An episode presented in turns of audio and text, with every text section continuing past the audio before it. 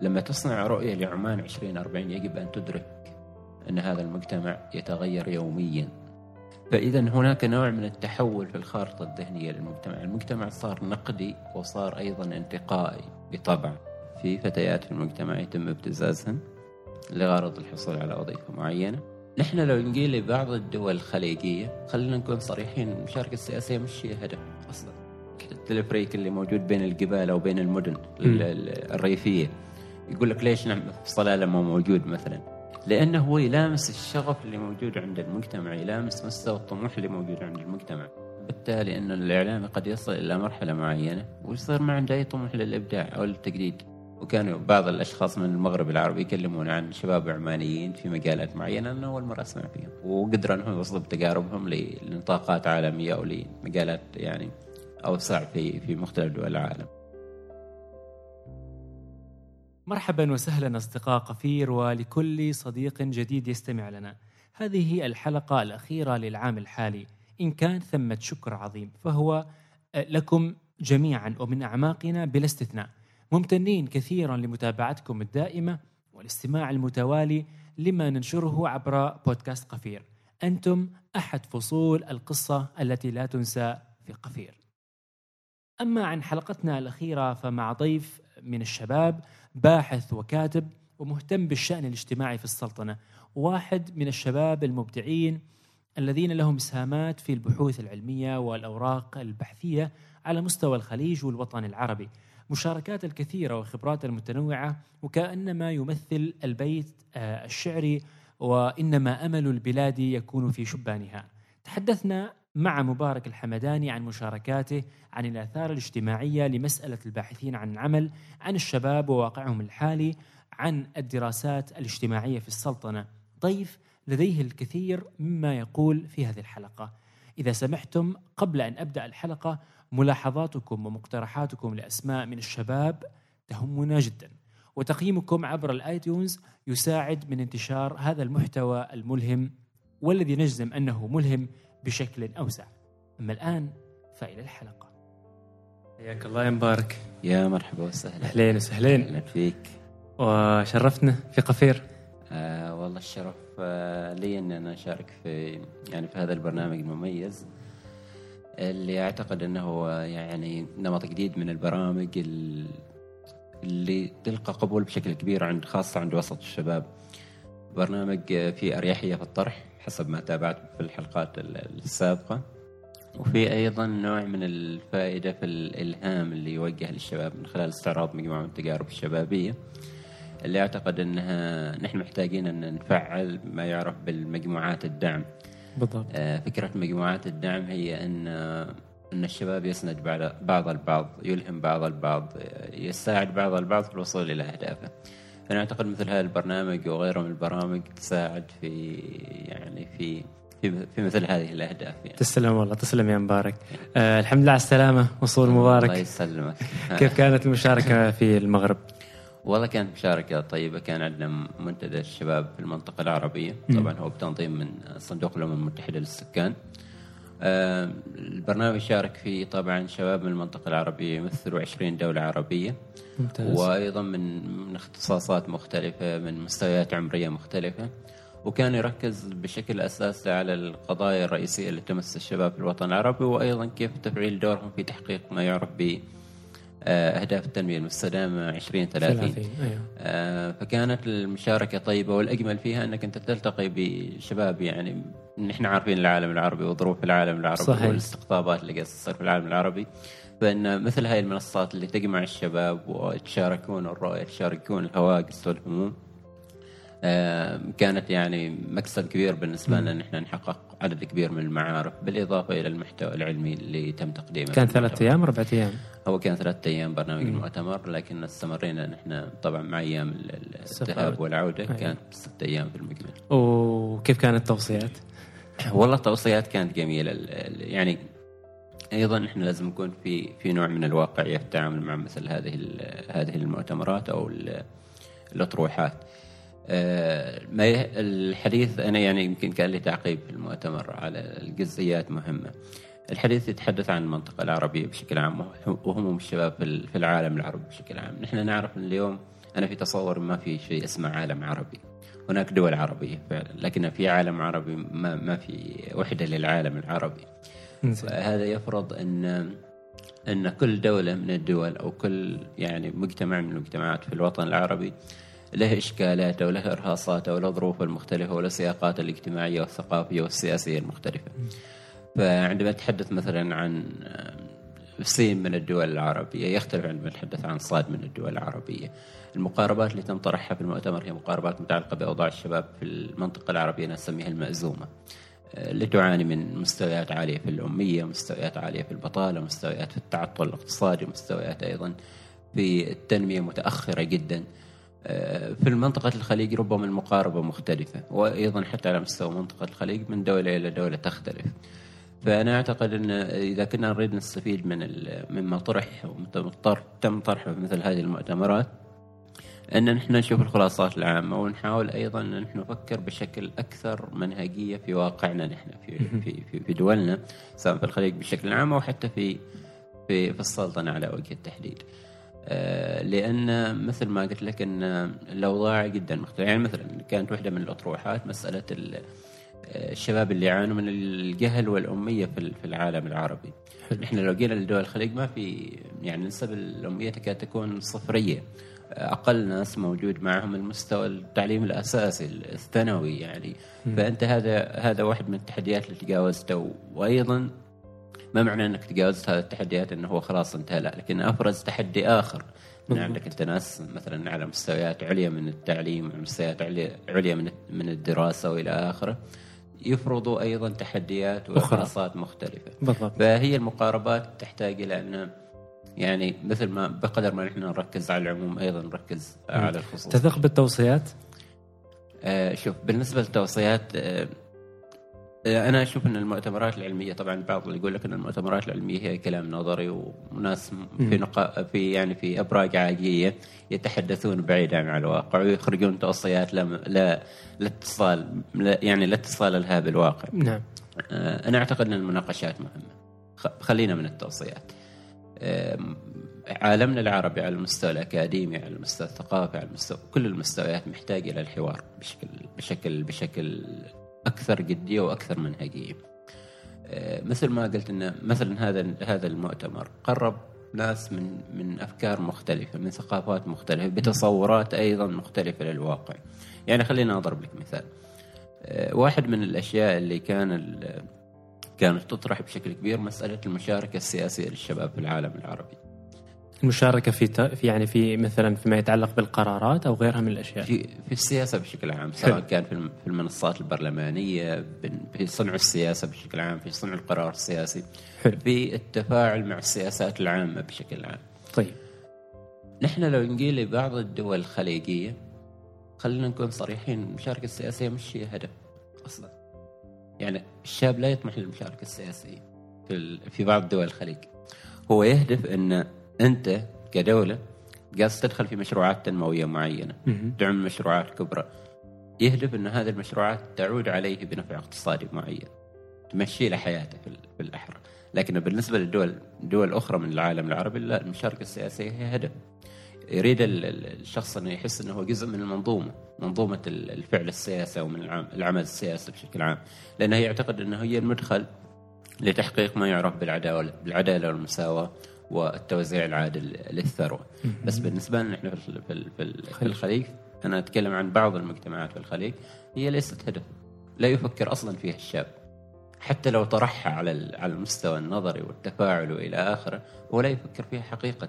هو يريد أن في تنمية تنعكس عليه على حياته الاجتماعية على حياته الاقتصادية على مستوى المعيشة على مستوى أيضا فيما يتعلق بالعمل والتوظيف وإلى آخره. إيه. يعني فجل اهتمامه فقط إنه آه، إنه هو يعيش بسلام ورخاء آه، من خلال هذه المشاريع. ويحقق اهدافه التنافسية في الحياة لأنه مثل ما قلت إن كل ما ارتفع مثلا المستوى الاقتصادي بالنسبة لأي مجتمع ارتفعت أهداف الناس فيه أو مستوى ما يعرف يعني في, الأدبيات الاجتماعية بمستوى طموح المجتمع. يطمح أكثر.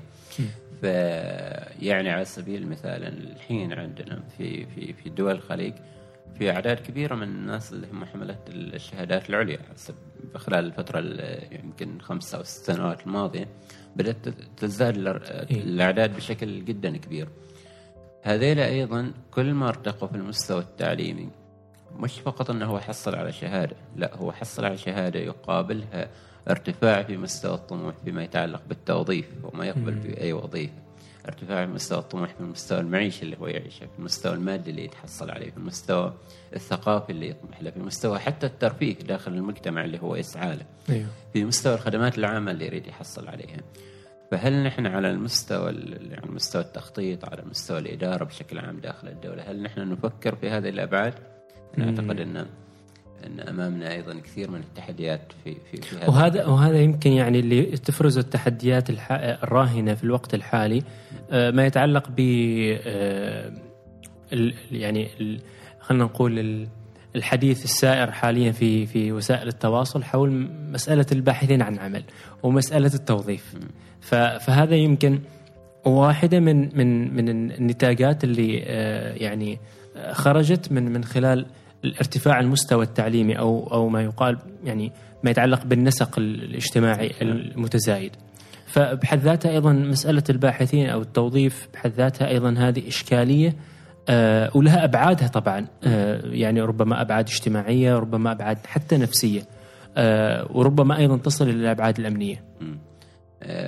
قضية جدا كبيرة ويعني عشان نستشعرها نحن ما محتاجين إن نمعن كثير أصلا في الاستقصاءات والدراسات والى آخره لأنه الشارع يتحدث والشارع ليس طبعا انتقاصا ممن يتحدثون ولكن. يعني الواقع، يعني. الوسط الشعبي بالضبط. العام في المجتمع أنا أعتقد إن هذه المشكلة هي ليست وليدة اليوم هي نتاج سنوات من ال...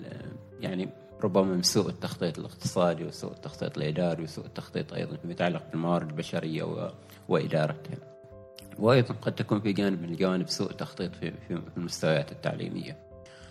آه، خلينا نضع بعض ال بعض ال الافتراقات أو المقاربات لهذا لهذه القضية. طيب آه، في البداية نحن سوق العمل بالنسبة لنا في سلطنة عمان هو سوق ناشئ. يعني سوق قادر أن يستو يستوعب كافة أشكال العمالة في كل الاختصاصات. على اعتبار أن نحن لا زلنا في بداية بعض المشاريع التنموية صحيح. لا زال- لا زالت بعض المؤسسات الرسمية أو الحكومية داخل الدولة. مؤسسات الدولة تحتاج إلى كوادر. لا زالت أيضا الدولة في في حاجة إلى النهوض في في مجالات مختلفة. إذا أنت محتاج إلى القوى العاملة العاملة بطريقة أو بأخرى. وما أعتقد أن في مؤسسة من المؤسسات تقدر تقول أنها اكتفت من القوى العاملة في سلطنة عمان. مم. هي القضية أن نحن ما قادرين نتحمل العبء المالي أو التكلفة الاقتصادية لتشغيل هذه القوى العاملة. والدليل أنه لما صارت مثلا الحراك الاجتماعي في 2011 وجدت الوظائف لأنه وجد القرار السياسي في الموضوع. أيوه. ومع وجود الوظائف وجدت ال- أيضا الإصلاحات المادية ورفع مستوى المعيشة وإلى آخره. فال- بالضبط. فالمسألة متعلقة بقرار سياسي بالدرجة الأولى. ال- اليوم نحن يعني جالسين في, في وسط المشكلة وجالسين ننكر المشكلة. يعني على المستوى الرسمي ما في اعتراف مباشر بهذه المشكلة. يعني مم، أنت صحيح. ما تلتمس إنه مثلا في التصريحات الرسمية في التصريحات الحكومية تصريحات رجال الدولة ما تلتمس إنه في اعتراف حقيقي. هناك اعتراف آه، يعني خلينا نسميه اعتراف خجول. بالقضية. هناك مواراه بالأرقام. وقضية الب... يعني المقاربة الأخرى إن قضية الباحثين عن عمل هي ليست قضية رقم. يمكن نحن تحدثنا بشكل كبير خلال الفترة الماضية إنه أيوه. إن ال- يا جماعة الخير لا تتعاطوا مع الباحثين عن عمل على إنهم رقم. يزيد رقم زايد وينقص يزيد أيوه. ويرتفع. اليوم تقول لي إن مثلا اليوم 40000 وبكرة 50000 وبعدها 100000 هي ليست قضية رقم. حتى لو كان آه، أنت إذا كنت دولة وعندك أهداف استراتيجية قوية جدا أنت حتى لو كانوا عشرة أشخاص وعندك أنت الاكتفاء الاقتصادي وعندك المقدرات الاقتصادية يعتبره بالنسبة لك مشكلة. لأن هذا الباحث عن عمل يعيش فترة تعرف ما يعرف بمسألة التعطل. مسألة التعطل أنت ما ما تقدر ما قادر أنك توفر آه، مصروف يومك. تشوف إنه في أشخاص حولك من أصدقائك وغيرك في وظائف هم مرتاحين قادرين يبنوا حياتهم وأنت متعطل. خسرت سنوات من عمرك في التعليم. كنت تعتقد انه هذا الجهد اللي تبذله في التعليم خلال سنوات راح يفضي إلى أنك وظيفة أو تتحصل شيء. ما ما يت- ما يتوائم معه. آه، تشوف أيضا أن أنت عندك أهداف حقيقية سامية تريد أنك توصل لها أو كنت مخطط أنك توصل لها تشوف أن العمر يمشي بك وأنت ما قدرت بعدك صح. آه، تمشي على على الدرج الأول أو على السلم يعني الدرجة الأولى من السلم أيوه هذا إلى إلى إلى وش يفضي وفي المقابل أيضا تشوف إنه ما في تجاوب حقيقي من المؤسسات ال- ال- المعنية بهذا الجانب يفضي إلى وش بالضبط؟ يفضي إلى إنه في في ازدياد في نسبة الجريمة مشكلات نفسية واجتماعية جدا معقدة. يفضي أيضا إلى حتى في الأخطر من كذا يعني الأخطر من الجريمة إنك أنت تفك في قطاع كبير من الشباب اليوم يفكر في الهجره خارج البلد والتوظيف خارج البلد اذا أنت نموذج الدولة بالنسبة لك يحقق في جانب من الجوانب فشل. إذا أيوة، كنت أنت ال- كذا إذا كان المواطن الموجود داخل الدولة وداخل المجتمع دفع اندفع بالتفكير في هذه القضية في قضية الهجرة. اذا هو معناته أنه يشوف الدولة ما تحقق الاحتياجات الرئيسية اللي هو صحيح. اللي, اللي تلزمه بالعيش. ونحن نعرف أن المجتمع ال- العماني ربما في على منطقة مستوى منطقة الخليج العربي من أكثر المجتمعات المواطنة. بمعنى ارتباط الفرد بوطنه مهما كانت الظروف والتحديات. صحيح. وهذه لها تجليات كثيرة في مجتمعنا. لكن أن نوصل لهذه المرحلة من التفكير وخاصة مع أهم فئة موجودة داخل المجتمع اللي هي فئة الشباب الشباب أيوه. إذا معناته في فشل لنموذج الدولة ال- ال- الحالية أو لبعض مؤسسات الدولة الحالية. فهل نحن قادرين يعني نخلق على الأقل حوار؟ أنا ما أقول أن نحل المشكلة. المشكلة ما راح تحل في يوم. يحتاج لها. مدة يحتاج لها لها مدة مدة- هذه. هي هي تراكمات يعني ونتيجة سياسات آه، مثل ما ذكرت في البداية نتيجة سياسات ربما كانت في غير محلها غير صائبة بالضبط. يعني آه، آه، سياسات فيما يتعلق بالتعليم بما يتعلق بالتعليم المهني التعليم النوعي ما يتعلق بموائمة حتى أصلا آه، مخرجات هذا هذا هذا هذه الفئة من المتعلمين ما يتعلق أيضا بسوق العمل وبحد ذاته هذا طبعا أكيد يعني إنه إنه تجلياتها الحين نشوفها أو اثارها الحين نشوفها أمام أمام عيوننا يعني. ويكاد إنه الوظائف أصبحت يعني عصيبة جدا آه، كوضع في في في ما يتعلق بال- بالجانب هذا. بس أنا حاب يعني آه، آه، نوصل إلى نقطة أو أو خلينا نطرح نقطة اللي هي ما يتعلق بالجوانب الآثار الواقعية حاليا من الناحية النفسية من الناحية الاجتماعية وأنت كونك يعني متخصص في فيما يتعلق في علم الاجتماع. أكيد إنك يعني كذا من من يعني من بين فينا وأخرى أو حتى عبر آه، شبكات التواصل صادفتك الكثير من الوقائع آه، المعاشه فيما يتعلق بالباحثين عن سوق العمل. آه، كثيرة وكثيرة نصادفها يمكن بشكل يومي في حياتنا في حياتنا يعني ومن خلال تواصلنا مع مع كثير من الشباب. وتصل إلى مرحلة أن في بعض الأشياء نحن ما ما نقدر نتكلم عنها يعني ما نقدر نكاشفها ولا نقدر حتى نصرح فيها يعني. ونأسف أن المجتمع يعني وصل إلى هذه المرحلة أو دفع, دفع به للوصول إلى هذه المرحلة. المشكلات كثيرة المشكلات متعلقة أنا أعتقد أنه أخطر شيء اللي هو الجانب الأمني في- فيما يتعلق بالبلد وأنا ما أريد هنا أكون براغماتي وأفسر أنه الجريمة هذه مبررة مثلا أيوه. لأن لابد أن هناك يكون في أيضا وازع وطني وازع أخلاقي وازع مجتمعي. يعني يحد من من الدافعية لهذا الجريمة مم. لكن أن ليش يلجأ ليش تلجأ فئات من المجتمع إلى الجريمة فئات الشباب تحديدا. ومن هم هذول الشباب اللي يلجأوا للجريمة وش أوضاعهم الاجتماعية وش أوضاعهم الاقتصادية؟ صحيح. إحنا لو دخلنا في متوالية, متوالية الأسئلة هذه المطروحة راح نجد أن الواقع الاقتصادي فيما يتعلق أيضا بالتوظيف له دور وله له سبب في, في هذا الجانب. خلينا نتكلم أيضا عن نقطة بدأت تظهر خلال الفترة الأخيرة اللي هو يعني سمعنا نوع من الجرائم اللي توجه تجاه بعض الفئات ال- الوافدة في المجتمع.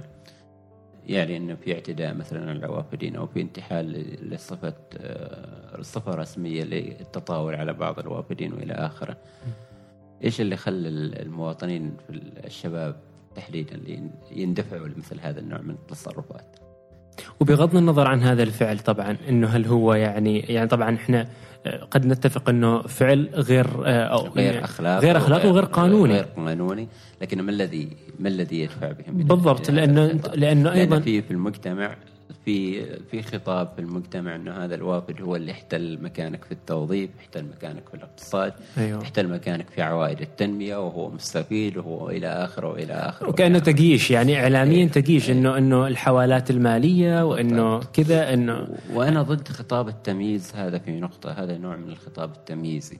آه، أنت محتاج للعمل الوافد خلينا نكون يعني واقعين في قطاعات معينة تحتاج فعلا إلى كفاءات لكن أنت أيضا كدولة يجب وكخطاب رسمي داخل الدولة يجب أن لا ترمي الكرة في ملعب إن هذه الأعمال الوافده هي المشكلة الرئيسية.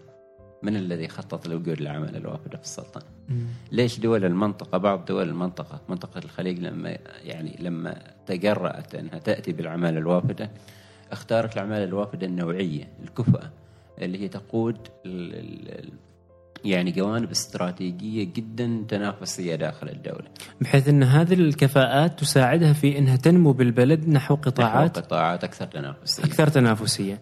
وفي نفس الوقت أعتقد إنها أيضا يستفيد منها أبناء الم... يستفيد منها طبعا أبناء المجتمع وهي حققت ثور يعني ثروات وثرو- ثورات اقتصادية جدا هائله على مستوى يعني خلال خلال سنوات جدا بسيطة. بينما نحن بالمقومات اللي موجودة معنا يعني الخطاب السامي لصاحب الجلاله الله يحفظه من من سنوات طويلة يتحدث عن الموارد البشرية وعن العمالة وعن تخطيط العمالة وعن ضرورة الوصول إلى نسب معقولة فيما يتعلق بالعمالة. أيضا عندنا مستوى من من الرضا المجتمعي رغم كل ال- التحديات الاقتصادية و- والفشل في التخطيط وإلى آخره في مستوى من الرضا المجتمعي معقول. في عندك أيضا آه، في في نوع من القابلية عند المجتمع بكل فئاته وبكل شرائحه انه هو يساهم في التنمية في كل قطاعاتها. طيب نحن ليش ما نستثمر في هذه المقومات اللي هي أنا أنا أراها أنها موجودة في المجتمع العماني وقد لا تكون موجودة في غيره من المجتمعات. لماذا لا نراهن على هذه المقومات ونستثمرها بحيث أن نحن نقدر نخلق مجتمع تنافسي صحيح. يقود دولة تنافسية صحيح صحيح فالمشكلة المشكلة الحاصلة اليوم أن نحن يعني أيضا جالسين ننكر. أرجع مرة ثانية وأقول إن إحنا جالسين ننكر. والإنكار ليس ليس هو الحل الأنسب لمواجهة المشكلات العالقة. آه، اليوم المواطن مهما أنت قدمت مشاريع تنموية وأقدمت على مشاريع تنموية إذا ما كان فيها عائد مباشر على حياة المواطن من صحيح. ناحية التوظيف من ناحية رفع المستوى المعيشي من ناحية أيضا ال- التحديات الاقتصادية الكبرى اللي يواجهها المواطن في يومه فأنا أتوقع أنها يعني ما راح يعني تلقى القبول المجتمعي والقناعة وهذا ترى يعني أعتقد إنه أقصى ما ما ينظر أو يطمح إليه المواطن ك ك بالضبط. ب- ك يعني خلينا نقول بأقل المستويات طموحا أنه هو فقط يعني يحصل على ما إنه يعني يكفيه في في معيشته في قوته في. في في حياته. وهذا الشيء طبعا لما ما يجده الإنسان بطبيعة الحال ايا كان الإنسان على وجه الأرض يعني لما ما يجده أصلا طبيعي إنه يعني بيبحث عن أي طريقة ممكن إنه تعيشه طبعا عاد هنا تبقى على مسألة ال ال يعني ال- الجانب الداخلي للإنسان. إنه يلجأ للقانون آه، بشكل قانوني آه، كوظيفة كرزق كاكتساب رزق إلى غيره بشكل غير قانوني. أو بشكل غير قانوني. وهذا الشيء أكثر يعني يعني حتى لما تسقطه على الواقع العماني تجد إنه يعني النسبة والتناسب ما بين الجنسين يعني في يمكن ربما النسبة الأكبر يمكن للإناث ما عندي ما تم ما أملك الحين الرقم الحقيقي لكن الواقع تجد أنه فعلا أن نسبة الإناث ما يتعلق بالباحثات عن العمل بشكل كبير. وهذا الشيء يمكن يضطر أنه يقودنا إلى أنه في تحدث أيضا أكثر عرضة هم كإناث لمسألة الابتزاز. فهذا يقودنا على أنه تصير أيضا بعض المشاكل اللي تواجهها الفتيات الإناث في فيما يتعلق بالوظائف هذه. آه، مشاكل آه، مثل ما أرجع وأقول انها كثيرة و... وذكرت مشكلة جدا مهمة اللي هي الابتزاز. وللأسف يعني آه، إن هذه المشكلة تتزايد ويتزايد أيضا السكوت عنها في في في لدى كثير. يعني نسمع بشكل يومي خلينا نكون واضحين. توصلك أنت بشكل مباشر مبارك. ما أبالغ لو قلت بشكل يومي أن في فتيات في المجتمع يتم ابتزازهن لغرض الحصول على وظيفة معينة قد تكون وظيفة واهمة أو لغرض تسهيل معاملة معينة متعلقة بالتوظيف أو غيره. فإنه يوصل المجتمع لهذا المستوى من الانتهازية في التعامل مع أهم من أعتقد أنه واحدة من أهم الشرائح المجتمعية اللي هي شريحة الشابات أو الفتيات. أيوه. أنا أعتقد أنه أمر مأساوي جدا بالنسبة لمجتمعنا اللي هو يفترض أنه يكون على درجة جدا عالية من القيم ومن الوازع الأخلاقي والوازع القيمي أيضا المشكلة موجودة في الفتيات كيف؟ يجب أن يكون يكون أكثر جرأة في مكاشفة مثل هذه المشكلات. أنا أعرف طبعا التبعات الاجتماعية والنفسية والمشاكل اللي ممكن تصير لو هي صرحت بهذه المشكلة. وغالبا مجتمعنا يلقي اللوم عليها لكن أيضا مواجهة المشكلة ما تكون بالسكوت عنها. لابد أنها هي تكاشف. وأنا شفت أنا في شفت في مبادرات في التواصل التواصل الاجتماعي. في فتيات أقرن بهذا الشيء. وأوجد ان أيضا الدلائل والقرائن اللي أثبتت مثل مثل هاي الحالات من الابتزاز أو الانتهازية. الجانب الآخر أيضا يجب أن تكون هنا القانون كلمته وأنا طبعا هنا أشد انه القانون طبعا لا يتسامح مع مثل هذه هذه الحالات. لكن أيضا يجب أن تكون له كلمة قوية جدا في في, في منع تغليظ مثلا العقوبة أو شيء من هذا القبيل. آه أيضا الجوانب الأخرى اللي يتم استدراك استدراك بعض الفتيات إليها والقبول بعضهن بحكم إنه خلاص واقعها الاجتماعي صار مأزوم جدا واقعها النفسي صار مأزوم جدا تريد أن تتشبث بأي شيء بأي طريقة بما يمكن أن يملك لها طوق نجاة في في, في هذا الواقع. آه هذه أيضا مسألة جدا جدا خطيرة. نحن اليوم لأن في في عمق المشكلة ما قادرين نلم بكل القضايا والتبعات والآثار والأبعاد لها لأن في عمق المشكلة. لكن على المدى البعيد خلينا نتكلم مثلا عن ثلاث أربع سنوات قادمة هاي المشاكل راح تظهر بشكل كبير على السطح إذا ما وجدت حلول آه، أول شيء حلول تشريعية حلول على مستوى الإدارة العامة السياسات العامة اللي موجودة داخل البلد. وخلينا الاعتبار الاجتماعي هو الاعتبار الأهم. لا تحدثنا عن الاقتصاد في وضع اجتماعي مثل هذا صحيح. الوضع. مقوم أساسي أصلا قبل أصلا من يقوم الاقتصاد غير الوضع الاجتماعي يعني أو الناس اللي موجودين فيه؟ تحدثني عن التنويع الاقتصادي وتقول لي إنه لا يا جماعة الخير في 2040 نحن راح نوفر 800 ألف فرصة. هذا هذا الخطاب غير مقبول اليوم صحيح صحيح. لا تحدثنا عن 2040 وتقول نحن راح تكون عندنا أفضل المشاريع التنموية من موانئ ومن مدن صناعية ومن مطارات وإلى اخره وهذه اللي هي راح تعود على حياة المواطنين بالنفع. 2040 ممكن أصلا تنعدم الوظائف أو تقل. يعني ما قلت تنعدم لكن تقل بنسبة كبيرة لأن الاتمته بتدخل فيها. هذا اعتبار آخر متعلق بالثورات الصناعية المتوالية م. وتأثيرها على سوق التعليم وعلى سوق العمل. وسوق العمل. هذه واحدة من القضايا أيضا المركزية. لا تحدثنا أيضا عن 2040 وتقول أن أن نحن هدفنا في 2040 أن المجتمع يكون ممكن من خياراته ومن من وجوده في السياسات العامة في صنع السياسات العامة. طيب والناس اللي موجودة الحين؟ الناس اللي أعمارهم اليوم مثلا مثل مثل أعمارنا 26 27 30 سنة صحيح. على سبيل المثال. يعني هم راح يكونوا في 2040 40 سنة. 50 سنة أو 40 50 سنة, سنة. أيوه. إذا هم هم الحاجات اللي يحتاجون حاجات مختلفة عن اليوم. صحيح. يعني تتغير الاحتياجات. اللي هو شاب اليوم في 2040 راح يحتاج إلى الرعايه الصحية بحكم إنه هو يكون كبير في السن ربما. صحيح. آه واللي طفل اليوم و... وأنت جالس تتكلم عن التعليم والتغيير في التعليم والتحول للتعليم الإلكتروني وغيره في 2040 راح يكون شاب وتكون له قوة اقتصادية معينة ومستوى عالي جدا من الكفاءة ومن المهارة. يفرض هذا المستوى بطريقة أو بأخرى إنه هو يريد نموذج آخر للدولة في كل القطاعات. بالضبط. فهذا يمكن يقودنا لنقطة مهمة الناس تتكلم اليوم عن ليش أنا أتكلم عن 2040 آه وهي حديث حديث اليوم حديث الوسط السياسي حديث القياده السياسيه حديث أيضا المجتمع. آه 2040 لابد أن نتحلى فيها بأمرين أساسيين. في مستوى على مستوى وضع الخطة أو الرؤية هذه. نتحلى بقدرة عالية على التخيل وقدرة عالية أيضا على آه، إكساب المجتمع قبل الدولة مهارات التنافسية. مم.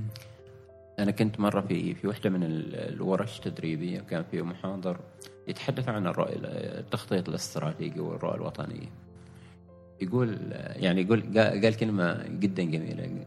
قال الافضل أن الرؤى الوطنيه يصنعها الأدباء أكثر من السياسيين. مم. ليش طيب؟ قال لأنه هذول عندهم قدرة عالية جدا على الخيال خيال. ويقدر يضع لك أهداف فعلا يمكن تشوفها اليوم إنها مستحيلة جدا في 2040 انها تتحقق. لكن هذا الشيء يدفع بالمجتمع إنه هو المجتمع والدولة طبعا إن هي بدل ما تمشي خطوة خطوة تركض لاجل تحقيق هذه الأهداف. وإذا حقق حققت أنت 50 ل 60% من هذه الأهداف تعتبر نجحت لأنك أنت حققت مستوى النجاح المطلوب فيها. صحيح. ما شرط أنك أنت تحقق الهدف الكامل وأعتقد أن هذا صار في رؤية 2020 يعني أنا ما أعرف النسبة لكن هي يعني حسب بعض الكلام اللي- يظهر بين الفينة والأخرى أنها 60 إلى 70% رغم التحديات اللي واجهتها. اللي هذه- واجهتها هذه والازمات ال- للأسف. ف لما تصنع رؤية لعمان 2040 يجب أن تدرك أن هذا المجتمع يتغير يوميا بشكل يومي. وبسريع جدا ترى. إيه ومستوى طموحه يختلف. صحيح. مستوى توقعاته يختلف.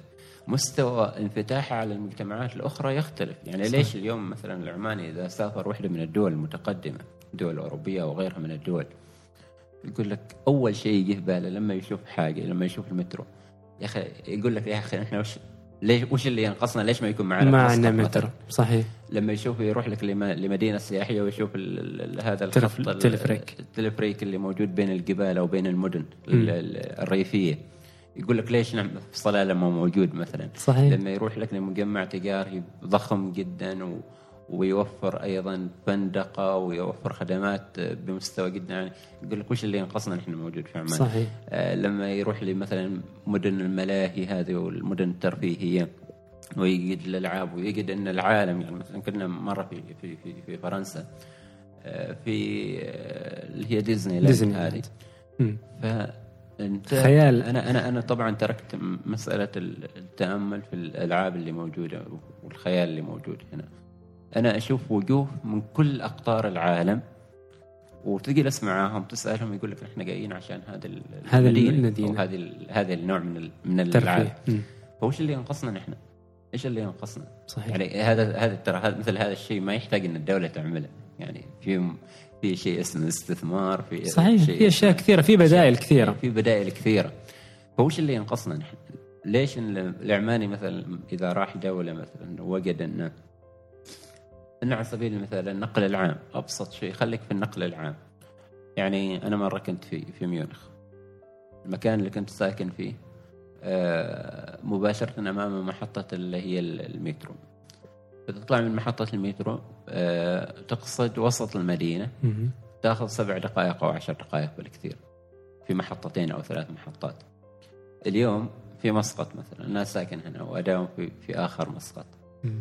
ساعة ونص يوميا بالضبط مع الزحمة ومع كل التأخير ومع كل شيء. عشان حتى ال- والسبب إيش؟ إنه في سيارات كثيرة في ناس ما مستفيدين من النقل العام ما في خطة وا- واضحة للنقل العام داخل داخل البلد صحيح فلما تروح لمثل هاي ليش يجي في بال العمان إنه وش اللي ينقصنا؟ بالضبط هذا تساؤل إيه. يعني يمكن أغلب يطرحه فعلا الأغلب يط- يمكن في واحد من ال- ال- الأشياء اللي ظهرت خلال الفترة الأخيرة آه، في كانت مسابقة عملها والله نستاهل اللي هو إنه في مجموعات تعمل تصور لعمان 2040 تخيل كيف تكون عمان إيه، 2040 من خلال فيديوهات. إيه. وظهر واحد من الفيديوهات أتوقع اسمه ملامح. ملامح الأرض. الأرض أو ملامح الأرض. إيه. ووجد تفاعل جدا كبير من من المجتمع بكل أطيافه. يعني أنا مثلا في, في شفته في, في تفاعل عليه في تويتر على سبيل المثال. شفت الناس تنشره في في الإنستغرام. في أشخاص من خارج عمان كانوا يرسلوا لي على الواتساب وغيره إنه إيش هذا الفيديو الجميل يعني؟ إيش هذا التخيل الجميل؟ يعني كانوا يعتقدوا للأمانة ان عمان 2040 بتكون كذا. كانوا يعتقدوا إن هذه خطة دولة. إن هذه خطة دولة إن عمان تصير كذا في 2040 مم. اذا ليش ليش إن هذا الشيء تفاعل مع الكل في المجتمع؟ يجب أن نتساءل. لأنه هو يلامس الشغف اللي موجود عند المجتمع يلامس مستوى الطموح اللي موجود عند المجتمع. يلامس انه خلاص الناس بدأت تريد تشوف عمان جديدة صحيح بينما هل هل صانع القرار السياسي أو الناس اللي تخطط اليوم لعمان 2040 عندهم هذا التصور بهذه الدرجة الدرجة من التخيل والدرجة أيضا من الابتكارية في الطرح؟ طبعا أنا أؤمن إن الخطط لازم تكون واقعية مربوطه بمؤشرات وإلى آخره. لكن حتى هذه الواقعية، هل هذه الواقعية تمثل المجتمع؟ هل هي فعلا تعكس المجتمع ما يريد المجتمع؟ صح أن أن أن نحن محتاجين نعيد النظر في كثير من ال... من خططنا الاستراتيجية مش بس في رؤية عمان 20 حتى على مستوى المؤسسات صحيح لأنهم أيضا يشتغلوا على الجانب الاستراتيجي بعيد المدى. آه، خصوصية عمان 2040 كيف آه، آه، تنظر لها من منظور خلينا نقول علمي أو أو منهج رصين يعني من خلال تخصصك. آه، هل آه، مع إنها تبقى بنفس ال- الرتم من ال- الأطر والقيود المعتادة والأشياء المتداول أو المتعارف عليها أو إن لابد إن فعلا يكون لها نقلة مختلفة حتى تعيش عمان 2040 بالطريقة اللي يمكن يطمح لها المواطن المنفتح على آه، أفكار ومآرب كثيرة في الحياة. هو لازم نبدأ من سؤال من من الذي سيعيش عمان 2040 شباب كل المجتمع. وكل المجتمع طبعا. 2040 لكن الفئة ال- الأهم أكثر. اللي هي فئة فئة الشباب. الشباب. خلينا نتكلم مثلا من من 15 سنة إلى إلى 35 إلى 40 سنة. صحيح. وهم اللي راح يستفيدوا من ال- ال- ال- الوقائع الرئيسية أو المرتكزات الرئيسية لهذه لهذه الرؤية. محتاجين ندرك محتاج صانع القرار السياسي أو الاستراتيجي داخل البلد. محتاج يدرك أن هذا المجتمع يمر بنوع من التحول أنا أسميه في الخارطة الذهنية والفكرية بالنسبة له. بمعنى أن نمط التفكير ما عاد هو هذاك النمط اللي ممكن يتقبل أي شيء. ولذلك اليوم نحن ليش نشوف كل يوم في في عمان إنه في هاشتاج على قضية وطنية والطرح فيها؟ لما تدخل وت- وتقرأ الطرح اللي موجود يمكن ما تقول ما تقدر ما يقدر الإعلام الرسمي يقول ولا تقدر الأبحاث والدراسات الاجتماعية المنجزه معنا انها إنها تقول. فإذا هناك نوع من التحول في الخارطة الذهنية للمجتمع، المجتمع صار نقدي وصار أيضا انتقائي بطبعه. هذا طبعا كلام على المستوى الفكري. كيف يتحول إلى كلام على المستوى الواقع؟ أنت محتاج في عمان 2040 لمساحات أكبر من القبول بالاستماع إلى المجتمع كصانع قرار. داخل البلد. حاليا ولا مستقبلا؟ مستقبلا. من قبول أكثر من الاستماع للمجتمع. بحاجه إلى ايجاد آليات حقيقية ومنهجية للتواصل مع هذا المجتمع. لا تقول لي تويتر لا تقول لي تواصل حكومي لا تقول لي إني بزور الولايات والمحافظات. هذه كلها كلام كلام موسمي. يتحدث في في وقت معين ولغرض معين ويخاطب فئة معينة. أوجد آليات حقيقية مباشرة بحيث أن هذا المجتمع يوميا يصنع سياساته العامة. على مستوى الإعلام والإعلام أيضا لغز جدا كبير موجود داخل داخل دولتنا وداخل مجتمعنا.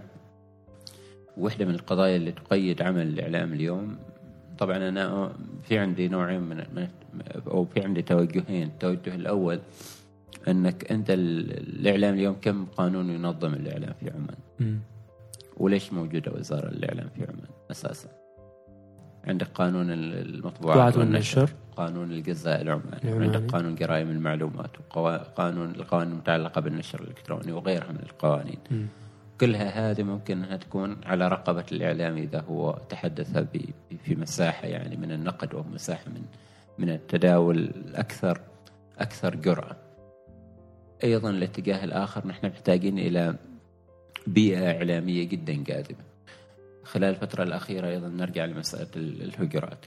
ظهرت مجموعة من, من الأسماء الإعلامية. هاجرت والم- والأسماء المؤهلة. وخاصة أنا يمكن أتكلم بشكل واضح رغم أن يعني يعني أنا أتابع الإعلام الرياضي تحديدا. آه، أسماء كانت لامعة جدا. صحيح صحيح. وخلال فترة بسيطة سنة أو سنتين من ظهورها حصلت على عروض وهاجرت خارج خارج البلد. طيب ليش؟ هل هم هاجروا فقط للبحث عن المستوى مثلا المادي الأفضل؟ لو تجلس معاهم وأنا جلست مع كثيرين منهم. يقول لك إن أنا ما وجدت نفسي في هذه البيئة الإعلامية. أنا على الأقل أريد أحس إني إعلامي حقيقي. آه، أريد إني أمارس الشيء اللي تفرض علي شخصيتي أو هويتي الإعلامية. ما أريد واحد يملي علي ما أقوله. ما أريد واحد يحط لي ألف خط أحمر وأحمر على كل كلمة أقولها. ما أريد واحد يرجع يعلمني الوطنية من أول وجديد وكانها ماده دراسات اجتماعية في المدرسة. صحيح. آه، أيضا أريد مقابل الشغل اللي أنا أشتغل أريد على الأقل التقدير المعنوي إن أنا أنا أظهرتك. صحيح. أنا واشتغلت. وكدحت إيه. وجبت أشياء كثيرة وحققت. فالإعلام يواجه مشكلتين اليوم. مشكلة إنه. تقييد تقييد رقابة الإعلام بكثير من القوانين اللي نتوقع إنها بعضها مبرر وبعضها غير مبرر. وأيضا إعادة التفكير في البيئة الإعلامية ال- وتحويلها إلى بيئة إعلامية جاذبة. وأنا ما أتوقع إن هذا الشيء صعب لأن عندنا واحد أنا أعتبر مثلا قسم الإعلام في جامعة السلطان قابوس من أقوى الأقسام الأكاديمية في الجامعة. آه، وفي م- اكاديميين على مستوى جدا عالي. الدراسات اللي تخرج من القسم والتنظيرات اللي تخرج من القسم آه، من القسم آه، جدا عالية. فهذا القسم والمؤسسات الأكاديمية اللي موجودة قادرة أنها تحول في البيئة الإعلامية. اليوم المخرجات مثلا اللي تخرج من هذا القسم وهم زملاء يعني درسنا معاهم خلال فترة الدراسة من أفضل المخرجات لكن هم يجدوا البيئة الإعلامية اللي يمارسوا فيها. المشكلة من وجهة نظري يعني آه، مبارك آه، بغض النظر عن القوانين وإنه في مثلا قد قد آم، يصنع الإعلامي بعض ال بعض الأوهام خلينا نقول حول القوانين أو أو عملية إنه آه، مراقبة السلطة لي. آه، في مساحة ترى يقدر الإعلامي إنه يتحرك فيها. أنا أنا معك. أيوه لكن إيش إيش التحدي الأكبر؟ و- ويعني ولأني أيضا كنت آه، في الوسط الإعلامي يوما ما. التحدي يشكل في ال في ال في ال في ال ال- البيئة نفسها. مم.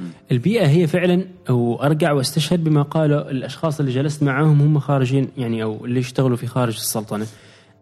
ما يجد البيئة الإعلامية بالضبط. نفس في, في ما يجد نفسه في هذيك البيئة ما يجد نفسه إنه هو محاط بنوع من التكريم بنوع من التقدير والإحترام فيما يقدمه فتبقى تبقى هذه المساحة هي المساحة اللي الغائبة. تكبت مش غا- غائبة وبالتالي تكبت الاعلامي انه هو يتحرك إلى مساحات مساحات أوسع.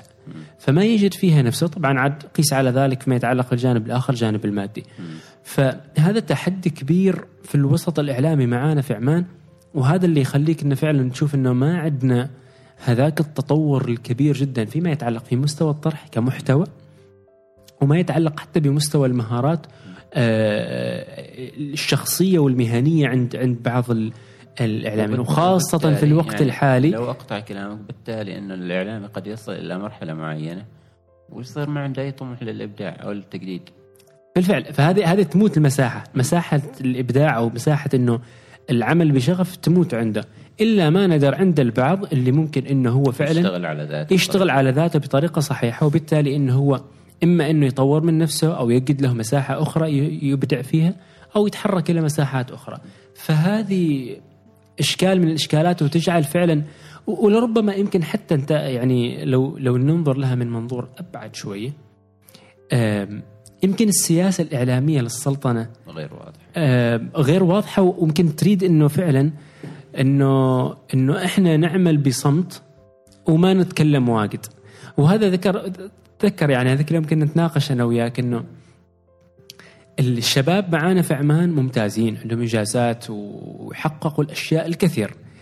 لكن تجد إنه فعلا ما تعرف هل هل السياسة معانا أيضا خلت بطريقة غير مباشرة إنه الشاب ما يحب يتكلم واجد يحب يشتغل يقدم ينجز ويطلع أفضل ما عنده لكن ما يقدر يسوق عن نفسه ما يقدر يروج عن نفسه. خلينا نرجع على نقطة أساسية قبل ما أجاوبك على هذا السؤال إن لما نتكلم عن الإعلام ونتكلم عن السياسة أنا ما أطلب من الإعلام أنه يأخذ في القضايا السياسية. بمعنى ال political السياسة يعني نتكلم عن ال policy أيوه. السياسات العامة آه، آه، نريد من الإعلام أنه هو يكاشف المشكلات الموجودة داخل البلد أن يتحدث عن القضايا اللي موجودة داخل البلد قضايا اجتماعية قضايا اجتماعية اقتصادية سياسية إلى آخره لكن ما نريد يعني ما ما نطلب من الإعلام أنه هو يتحدث مثلا عن سياسة الدولة الخارجية مم. أو علاقة الدولة بغيرها من الدول أو المواقف السياسية وغيرها. هذا شيء آخر هذا شيء تتحكم فيه الدولة بجهاز السياسة اللي موجود وخطابها ال- خطاب الإعلام السياسي اللي موجود. فهذه هذه هذه النقطة مهمة، إحنا لما نتكلم عن مساحات أوسع يمارس من خلالها ال- تمارس المؤسسة أو الإعلامي عملها ما ما بالضرورة نتكلم عن السياسة، ما نتكلم أيضا حتى على الجانب ال- ال- الأمن والاستقرار اللي موجود داخل آه. طبعا أكيد إنك ما إيه، بتوصل. بالضبط. الجانب الأخرى النقطة النقطة الأخرى اللي كنت تسألني عنها أن التربية السياسية. مم. عندنا كثير من الشباب المبدعين والمبتكرين واللي حققوا إنجازات وحققوا أيضا ظهور. وهذا أيضا نلاحظه لما نشارك في بعض بعض المؤتمرات والندوات خارج البلد. يقول يعني تحصل شخص يقول لك إن إن أنا والله التقيت واحد عماني صراحة مبدع جدا في المجال الفلاني أو إنه مبتكر في المجال الفلاني أو ان التقيت مثلا بالمؤسسه العمانية الفلانية وكانوا شباب يعني جدا ملهمين ومبدعين. بينما إحنا ما نعرف عنهم أنا اللي كنت في المغرب الأيام الماضية أيوه. وكانوا بعض الأشخاص من المغرب العربي يكلمون عن شباب عمانيين في مجالات معينة أنا أول مرة أسمع فيهم. وقدروا إنهم يوصلوا بتجاربهم لنطاقات عالمية أو لمجالات يعني اوسع في في مختلف دول العالم. هي ما قضية التربيه السياسيه، آه أوكي صح إنه في مرحلة من المراحل كان هم الشخص يعني هم الفرد داخل المجتمع العماني إنه هو حياته اليومية. أيوه إنه يوفي بمطلب متطلبات حياته إنه يحافظ على بيئته الاجتماعية على النسق اللي موجود داخل المجتمع يحقق المستويات المعقولة من من من الاقتصاد اللي يعيشه في يومه. أيوه اليوم ال- ال- المشكلة ليست في المجتمع، المجتمع تحول. الشباب فكرهم تحول، صار عندهم طموح للعالمية، أنا بشكل يعني أنا أتكلم شخصيا بشكل يومي وبشكل دائم. لما مثلا أحط بوست إني مشارك في المؤتمر الفلاني أيوه. تجيني عشرات الاستفسارات إنه كيف شاركت؟ نريد نشارك كيف ممكن نوصل لهذه الفرصة؟ المجتمع عنده تطلع وخاصة فئات الشباب داخل المجتمع. ال- وعنده أيضا في ناس عندهم التجارب اللي هي يعني قدرت إنها تثبت حضورها في المحافل العالمية. الحين السؤال هل نحن كإعلام أيضا نرجع مرة ثانية للإعلام هل هو عنده المقومات اللي يقدر من خلالها إنه يسوق لمثل هذه التجارب الناجحة. من اللي قاسين إحنا نسوق لهم في إعلامنا؟ للأسف. أنا أحط نقاط على يعني نقاط متعددة على على السطر. من اللي نسوقهم من اللي نظهرهم اعلاميا. وين؟ آه وأيضا خلينا خلينا أيضا نتكلم في جانب ثاني انه الشباب اليوم ما محتاج للتكريم. ولا محتاج للفعاليات هاي اللي تعملها سنويا. أنت تكريم الشباب العماني وغيره. ما, ما هذا ما هذا اللي يحفز الشباب. الشباب محتاج إنه نوع من التقدير التقدير الاجتماعي والمؤسسي. وهذا التقدير التقدير ما يجي بشهادة أو بايفون تعطيه اياه في في نهاية السنة أو بمبلغ مالي معين أو بعطر تكرمه فيه. أنك أنت توجد له أول شيء الدعم المؤسسي اللي هو يقدر من خلاله إنه هو ينجز في مجاله. توجد له أيضا تجاوب المؤسسات الأخرى اللي موجودة. توجد له التسهيلات اللوجستيه اللي موجودة داخل يعني بحيث إنه هو ينجز الشيء كل حسب مجاله.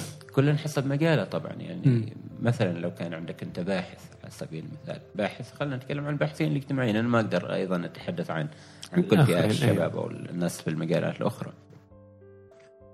أنت باحث وتقري دراسات معينة في في المجال الاجتماعي وهاي الدراسات لغرض إنك أنت يعني هي في النهاية تعطيك ملمح أنت كدولة إنه في عندك مشكلة في كذا أو مشكلة في كذا أو تحدي في كذا أو حتى عندك مقوم في كذا لازم تستثمر فلما تجي وتتواصل مع بعض المؤسسات فقط أنت تريد الجانب المعلوماتي من معهم وتجد هذا الجانب المعلوماتي تحصل فيه ألف قيد وقيد عشان إنك توصل تحصل أيوه وبالنهايه تدخل الواسطة عشان توصل لهذا هذه لهذه المعلومة معلومة. اللي هي المفترض إنها تكون معلومة. متاحة, متاحة و- وما يعرف بالبيانات مفتوحة وإلى اخره. فهذا واحد من التحديات. أيوة. لما تكون عندك أنت مشاركة مثلا في في في واحد من أهم المؤتمرات على مستوى دول العالم اللي تجمع مثلا قيادات الشباب أو الناس الشباب الباحثين أو غيره وتجي تلف أكثر من مؤسسة وما تقدر تدعم اللوجست اللي ممكن يوفر لك ال- حتى تحضر هذا حتى. تحضر هذا وأنت ما رايح تتمشى أصلا أنت رايح عندك مشاركة عندك ورقة تقدمها تقدمها. أو. ملصق علمي تقدمه أو محاضرة معينة تقدمها وما تقدر تشعر ان إن في في نوع من ال من تناقض ممكن يكون تناقض في الجانب هو تناقض وراح خلي خليني بقيك لنقطة التناقض في السياسات هذه قطاع الشباب والسياسات. هذا هذا حديث أتمنى إنك تعطيني فيه المساحة يعني لاحقاً. عندك الحين. لكن خلينا أكمل لك هذه النقطة. تحس إنه في نوع إنه أنا الشيء اللي قاعد انجزه ما منه فائدة ما منه فائدة كأني جالس أتعب نفسي على الفاضي. تعب نفسه في الفاضي. ما في ما في تجاوب مؤسسي. ما في تقدير لل- اللي جالس أنا انجزه ما في أيضا احتواء اللي جالس أتعامل معه و- وربما أيضا تصادف كلمة من هنا ومن هناك تقول لك أنت ليش تعب نفسك؟ مم. ليش تعب نفسك؟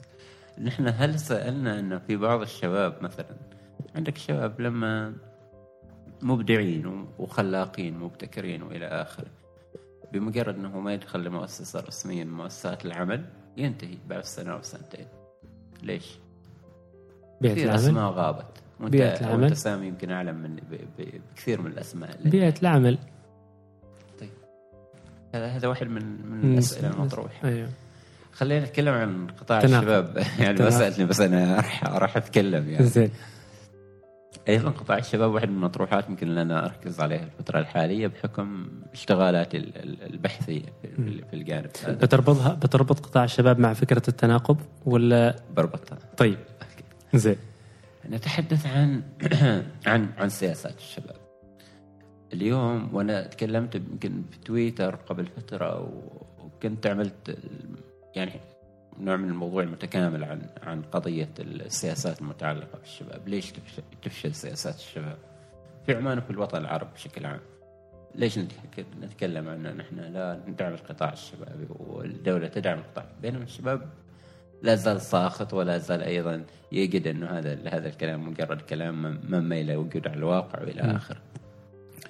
الواقع أن نحن عندنا مشكلات في الإطار الفكري اللي نتعامل فيه مع الشباب، أول شيء ما عندنا تعريف واضح للشباب، من هم الشباب؟ لأن إحنا نتكلم عنهم في سياساتنا. تيجي بعض المؤسسات تتعامل مع الشباب انه من 15 إلى 20 إلى 25 أو 24 في مؤسسات تتعامل من 15 إلى 40 في مؤسسات من 18 إلى ما اعرف كم فهي طبعا رقم لكن الرقم أيضا يعكس أبعاد صحيح يعكس أبعاد كثيرة. الجانب الآخر لما نتحدث عن الشباب نهمل نحن نتحدث عن النخبة وكل البرامج والسياسات الموجهة للشباب اليوم أنا كاد اراها انها موجهة لفئتين فقط من الشباب. أستشهد هنا بمقاربة طرحها مصطفى حجازي في يعني واحد من أهم الناس اللي كتبوا في الجانب النفسي والاجتماعي في الوطن العربي. آه، قدم مقاربات عن واقع الشباب الخليجي تحديدا وجاب جاء يقول إن الشباب في كل العالم أو في كل مجتمعات العالم ينقسم إلى أربع فئات أساسية.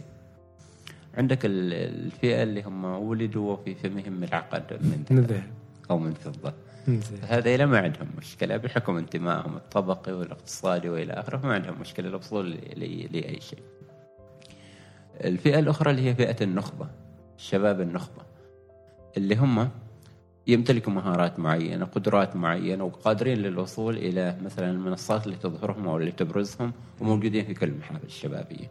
وهذا اللي طبعا قد يكونوا وجدوا أيضا بجهدهم وقد يكونوا أيضا ب- بفعل تسهيلات معينة. أيوه الفئة الأخرى اللي هي الفئة الشباب المكافح اللي هو أصلا ما يعني ما عنده المستوى جدا عالي من القدرات لكنه يحاول أنه يثبت. نفسه بطريقة أو بأخرى ويتعرض لكثير من التحديات والفئة الأخيرة وهي أخطر فئة موجودة في أي مجتمع اللي هم شباب الظل. شباب الظل الفئة الم- المهملة جدا من الشباب يعني أنت حتى على مستوى الخطاب الرسمي تحس أن هذه الفئة منبوذة من الشباب. خليني أضرب لكم أمثلة واقعية عشان. تقترب الصورة. ممتاز. الشباب اللي اللي يتسربوا من مؤسسات التعليم الأساسي اللي ما يكمل مثلا المدرسة أو اللي يتسربوا من مؤسسات التعليم الجامعي أو اللي يكون مثلا خلص الثانوي أو التعليم الجامعي وما وجد فرصة وأيضا ما عنده القدرات والمهارات اللي تمكنه من الوجود في المجتمع. وهذا شيء طبيعي. مش كل انسان أو كل فرد يعني عنده المقومات اللي تظهر في في- في القطاع الشبابي. أتذكر في 2016 تقريبا ظهرت إحصائية من مركز القبول الموحد. حلو. تتكلم عن عشر في خلال العام الدراسي 2014 2015 في 10000 طالب وأكثر تسربوا من مؤسسات التعليم العالي في عمان انقطعوا عن الدراسة.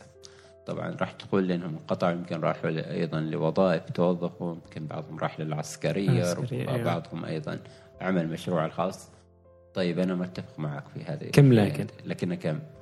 والفئة الباقية وين راحت؟ وين راحت؟ صحيح. وش وضعها الاجتماعي؟ وش وضعها الاقتصادي؟ وش الأوضاع اللي قاعدة تعيشها وش ممارساتها اللي قاعدة تمارسها في المجتمع؟ كيف تعيش أصلا هذه كيف حياتك؟ تعيش هاي إيش وضعها الأسري أيضا؟ صحيح. وش السبب اللي خلاها تنقطع؟ طبعا في مؤسسات مثل وزارة التنمية الاجتماعية عملت دراسة عن عن, عن هذا الوضع. عن عن مثل هذا الموضوع لكن هي ركزت على فئه محددة اللي هم فئه المستفيدين من الضمان الاجتماعي من الشباب. طيب. لكن خلينا ننظر بشكل أكثر أكثر توسعا وأكثر يعني أكثر عمقا في التفكير. حلو. فوين راحت هذه الفئة؟ وش والأهم السؤال الأهم من كذا إيش هي السياسات والبرامج الاجتماعية الشبابية اللي توجه لهذه الفئة؟ وهل نحن قادرين نوصل لها أصلا؟ اللجنه الوطنية للشباب اليوم وهنا يمكن يمكن في أشخاص راح يستمعوا لمثل هذا الكلام و و- ونقلته من قبل في في, في محافل كثيرة يعني. و اللجنه الوطنية للشباب أيضا موجهة لفئة شباب النخبة. الشباب اللي هم يتكرروا في كل المحافل اللي عندهم قدرات ومهارات معينة وقادرين إنهم يبرزوها وعندهم الأدوات والآليات إنهم يبرزوها وبالتالي اللجنه تستسهل الوصول إليه. لكن طيب ما ماذا عن الفئات الأخرى اللي موجودة في اللي هي منهم؟ مثلا شباب الظل شباب مم. الشباب المعدم حتى ترى الشاب إذا مثلا راح الشباب اللي مثلا يمارس الجرائم الجرائم ويرتكب الجرائم في المجتمع أو اللي يرتكب مثلا ممارسات غير أخلاقية. شئنا ما بينه ومن فئه الشباب وهو جزء من المجتمع. صح. الجانب القانوني في الموضوع تعالج المؤسسات ال- الأمنية والمؤسسات القضائية اللي موجودة داخل الدولة. لكن في النهاية هو يبقى رقم من أرقام الشباب اللي موجودة داخل المجتمع. هل أنت جيت كلجنة أو كوزارة أو كسياسة أو غيرها عشان تخاطب فئه محددة جدا من الشباب اللي الشباب اللي أنت تشوفهم أمامك كل يوم. تشوفهم مثلا في مواقع التواصل الاجتماعي فعالين وإلى آخره ف الفكرة الفكرة لا ان نحن محتاجين ان سياساتنا تكون أكثر توسعا حتى طبعا مع, مع الاحترام والتقدير لكل ال- الأشخاص أو اللي توالوا على على ال- اللجنة. ولهم يعني لهم لهم بصمتهم اللي ما حد يقدر ينكرها صحيح في في, السنوات الماضية لكن نتمنى انهم ينظروا بشكل جدا يعني أوسع- أكثر أوسع. أوسع من لفئه الشباب طيب في هذه هذه النقطة آه، وين دور الدراسات ال- العلمية آه، المتعلقة بالواقع الاجتماعي؟ من من من يقود دفة أصلا الدراسات في ال- في السلطنة؟ وهل عندنا أصلا دراسات اجتماعية؟ هذا هو السؤال. شوف بعض الأحيان أنت تجي للجرايد الجرايد في عمان. تجد مقالات عن المجتمع رغم طبعا مس- تواضع مستوى الإعلام الصحافة الصحافي. الموجودة معنا. لكن تجد بعض المقالات عن المجتمع تقول بعض ال- بعض النقاط أو تركز على بعض النقاط اللي ما يقدر ما, ما تقولها الدراسات الاجتماعية بين السطور. وهي هي مقول مقولات مجتمعية وليست اجتماعية لأن في فرق بين الاجتماعي والمجتمعي، المجتمعي الكل يقدر يتكلم فيه بس الاجتماعي لا مر- مرتبط بمنهج علمي وب أيوه بأصالة علمية معينة. الواقع إن إحنا ما عندنا دراسات اجتماعية. والسبب؟ أه، خلينا أوصف الواقع قبل و... وأقول لك ليش إيش السبب. طيب اللي موجود معانا هي دراسات مجتمعية أو كلام مجتمعي. يعني يستطيع أي شخص من أي اختصاص ومن أي فئة من فئات المجتمع أنه هو يقول. لما تجي دراسات عن الطلاق مثلا وتجي تحلل لأرقام والله الطلاق في عندنا كذا نسبته في المجتمع. آه، وتجي الأسباب وتكرر الأسباب التقليدية يعني عدم التوافق الزواجي سوء الاختيار الزواجي إلى آخره. وأنت تصنف أصلا الأسباب باختيارك بدون ما تذهب إلى دراسه الواقع الحقيقي والآثار والأبعاد الحقيقية. فهذا كلام مجتمعي. يعني مم. أي شخص في المجتمع قادر إنه هو يتحدث به ويناقش فيه. دراسات المجتمع الدراسات الاجتماعية لا الدراسات الاجتماعية لا تكتفي بالمشكلة في ظاهرها وإنما تبحث في البنى الاقتصادية والاجتماعية والسياسية والثقافية اللي تشكل أصل المشكلة. فإنك تر... فإنك أنت تريد توصل إلى أصل المشكلة. مرة من المرات في في 2011 لما صارت موجة التوظيف في أشخاص خرجوا من الثانوية العامة وراحوا يتوظفوا في في مؤسسات غالبا مؤسسات عسكرية. عسكرية أيوه. خرجوا يعني تخرجوا مثلا من التدريب العسكري قضوا مثلا ستة أشهر إلى سنة من التدريب العسكري وراحوا لخيار الزواج. قطاع كبير من من الشباب. في هذيك السنة تحديدا ارتفعت معدلات الطلاق في الأشهر الأولى من الزواج. مم. وهذه إحصائية آه عملتها وزارة التنمية. هي الإحصائية لم تذكر في عمان وإنما ذكرت في إحدى الدراسات اللي قدمها. على المستوى الخليجي.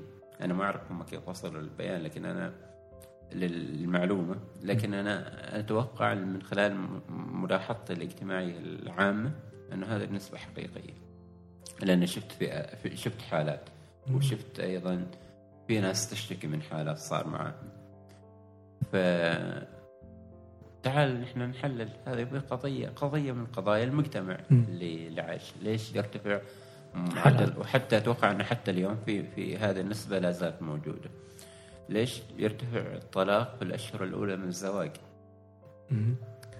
نتكلم أول شيء إنه هذيل الأشخاص اللي راحوا لفعل الزواج قد يكونوا أشخاص غير مؤهلين من الناحية الفكرية، من الناحية الثقافية، من الناحيه أيضا النفسية لفعل الزواج. هذا السبب الظاهر اللي ممكن أي أي شخص يقول لك إياه. لكن خلينا نحن نتكلم وش اللي دفعهم للزواج أصلا ضغط المجتمع أساس إنهم يكفوا مثلا وإيش اللي دفع المجتمع إنه يضغط عليه. العرف المتداول ممكن؟ إنك تتزو... إنك أنت توظفت يلا خلا تزوج مثلا. هذا طبعا نوع من الحرق الاجتماعي للشباب. إنك أنت تزوجت يلا روح توظف روح أنجب روح اعمل بيت روح اعمل إلى آخر من المتواليات أنا نسميه دائما الحرق الاجتماعي للشباب وممكن إحنا نتحدث عنه. لكن إيش اللي يدفع المجتمع إنه يكون كذا؟ إيش؟ الواقع الاقتصادي اللي موجود داخل داخل البلد بشكل عام. إنك أنت ما دام موجوده عندك الفرصة الحين آه. وعندك المقاومة الاقتصادي وأنت لسه يعني شاب توك توك متوظف في بداية العمر راتبك مثلا العسكري كم راح يكون مثلا في ذيك الفترة. ما دام عندك الفرصة إنك تروح تستلف من البنك مثلا توكل. توكل على الله روح. بعدين ممكن ما تحصل فرصة. مم. بعدين بتزيد الضغوط والاعباء المالية الموجودة عليك. فهي قضية يعني قضية لو جينا إحنا جلسنا من اليوم لأيام بنحصل مجموعة من البنى الاقتصادية والسياسية والثقافية الموجودة داخل المجتمع اللي تدفع. طيب لما نجي نعالجها في المستوى الاجتماعي ومستوى البحث المن المنهجي أيوه. مشكلة الباحثين في عمان أنهم يريدوا الشيء السهل. الباحثين الاجتماعيين أتكلم. يريد الشيء السهل والمباشر ويريد يخرج أوراق علمية بأي بأي طريقة وبدون بدون شغف حقيقي للبحث أو للدراسة لدراسة المواضيع. وبالتالي حتى أنت لو تروح خلينا نحن نتكلم بإطار رسمي يمكن في الباحثين اللي هم الاجتماعيين اللي يشتغلوا بطريقة فردية عددهم جدا محدود معدودين على الأصابع. أنا أكاد معدودين على الأصابع في عمان وهذا واقع وهذا واقع سيء للأسف. لكن خلينا نتكلم عن الإطار المؤسسي الاكاديمي قسم علم الاجتماع في جامعة السلطان قابوس القسم الوحيد في الجامعة في السلطنة إيه اللي ممكن إحنا نلقى ونعمل عملية نوع من المقاربة والمحاكمة للمخرجات اللي تخرج من على مستوى البحث وعلى مستوى الأكاديمي بشكل عام إيش الدراسات اللي تخرج منه في مرحلة الماجستير على سبيل المثال؟ إيش الأوراق اللي يخرجها أعضاء هيئة التدريس في في, في, في القسم؟ أنا فترة من الفترات كنت معتكف على مجموعة دراسات حل الإنتاج العلمي في علم الاجتماع في عمان. زين. دراسات تكرر ذات القضايا تكرر ذات المناهج وتكرر ذات التوصيات والخلاصات. مش عشان شيء مش عشان إنه لا إنه واقعنا كذا وإنه يفضي إلى نفس النتائج لا لأن نحن يعني دائما في في شيء اسمه المقدمات والنتائج.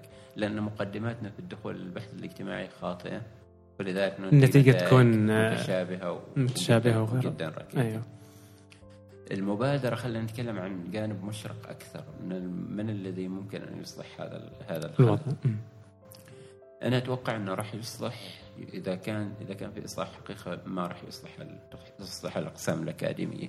ولا راح تصلح أقسام البحوث والدراسات في المؤسسات الرسمية مثل التنمية الاجتماعية. وغيرها من المؤسسات. اللي يصلحها الباحثين أنفسهم. اللي هم يشتغلوا بطريقة فردية ويقدموا دراسات. قال ليش؟ ليش ليش هم اللي ممكن يصلحون؟ لأن ما فيها باحث يروح يبحث بطريقة فردية لأنه هو عنده شغف شغف بالبحث الاجتماعي. كل ما وجد الشغف وجد أنه هو أكثر قدرة على مواجهة التحديات اللي أيوه. ممكن تحديات معرفية تحديات في المنهج إلى آخره. الشيء الآخر أن هذول يبحثوا بدون قيود مؤسسية. ما في واحد دكتور يجي يفرض عليك منهج معين ولا في مؤسسة تقول لك لا تتعدى الخط المعين ولا في مثلا إطار فهو متحرر. فهو متحرر. الشيء الآخر أن هذيل الأشخاص ينظروا للمجتمع بالعين السوسيولوجية وليست بالعين المؤسسية. فكأنه هو عايش في الواقع فينظر عايش في الواقع ويترجم الواقع في هيئة دراسات اجتماعية. أيوة. لكن أيوة. لو كان في مؤسسة معينة لا. هو يريد يترجم الواقع من خلال عين المؤسسة اللي هو يعمل فيها أو اللي ينتسب إليها فكأنه واضع هدفه أنه لازم أنه نتيجتي أو ما أشتغل عليه حاليا يرضي. يرضي المؤسسة ويتوافق مع توجهاتها على الأقل العلمية والمنهجية. أيوه أيوه. وهذه هذه هذه واحدة من من القضايا. أنا أنا شخصيا من تجربة البحث العلمي أجد نفسي في الدراسات اللي أعملها بشكل يعني بشكل مستقل بعيدا عن أي مؤسسات وعن أي ارتباطات وعن أي التزامات مؤسسية. أيوه. أجد إنها إني أجد مساحتي فيها بشكل أكثر. بس طبيعي. ما تشوف إنه العمل الفردي ممكن إنه يعني يكون الوضع شوية أبطأ؟ ماذا لو مثلا تجمع مثلا مبارك ومع مجموعة من الأشخاص الباحثين في علم الاجتماع؟ واشتغلوا على هذا الموضوع. هو في البداية انت أنت لازم توجد مبادرات فردية عشان أن تكون في مجموعات يعني حتى, حتى مدارس علم الاجتماع التقليدية في العالم. م. يعني إحنا نعرف عن مثلا المدرسة النقدية في ألمانيا أو والمدارس اللي ظهرت لاحقا يعني غير من المدارس. وش يعني مدرسة علمية في علم الاجتماع؟